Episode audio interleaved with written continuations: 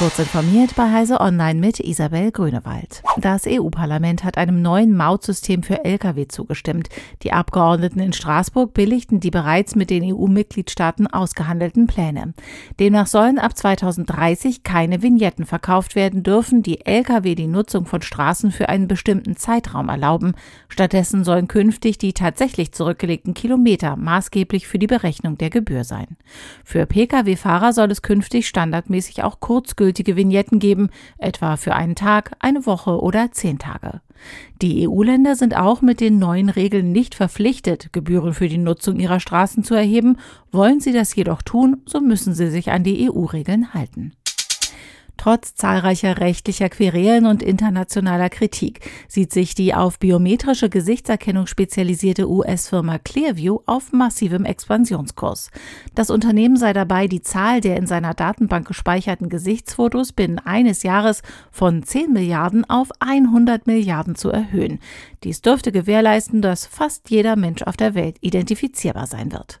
Die Zahlen stammen aus einer Präsentation für Investoren von Clearview, aus der die Washington Post zitiert. Die New Yorker Firma hätte damit durchschnittlich 14 Fotos von jedem der sieben Milliarden Erdenbürger in ihrem Register, mit dem sie Erkennungsdienste für Sicherheitsbehörden weltweit durchführt. Derzeit nehmen Angreifer Online-Shops auf Adobe Commerce und Magento-Basis ins Visier.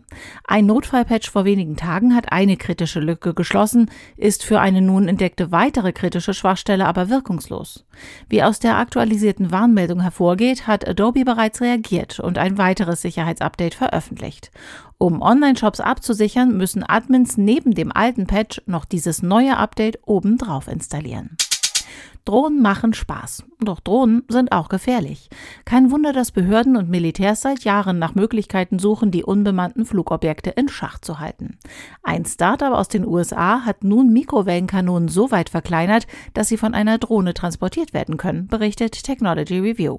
Damit ausgestattete unbemannte Flugobjekte sollen so nach den Vorstellungen der Sicherheitsfirma Epirus Inc.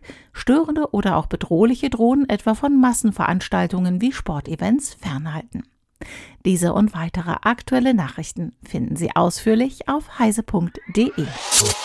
Werbung.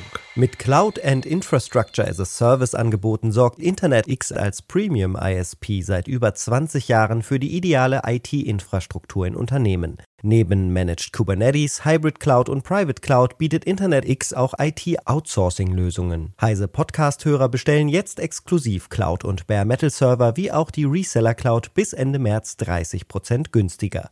Starten Sie Ihr Projekt unter www.internetx.cloud.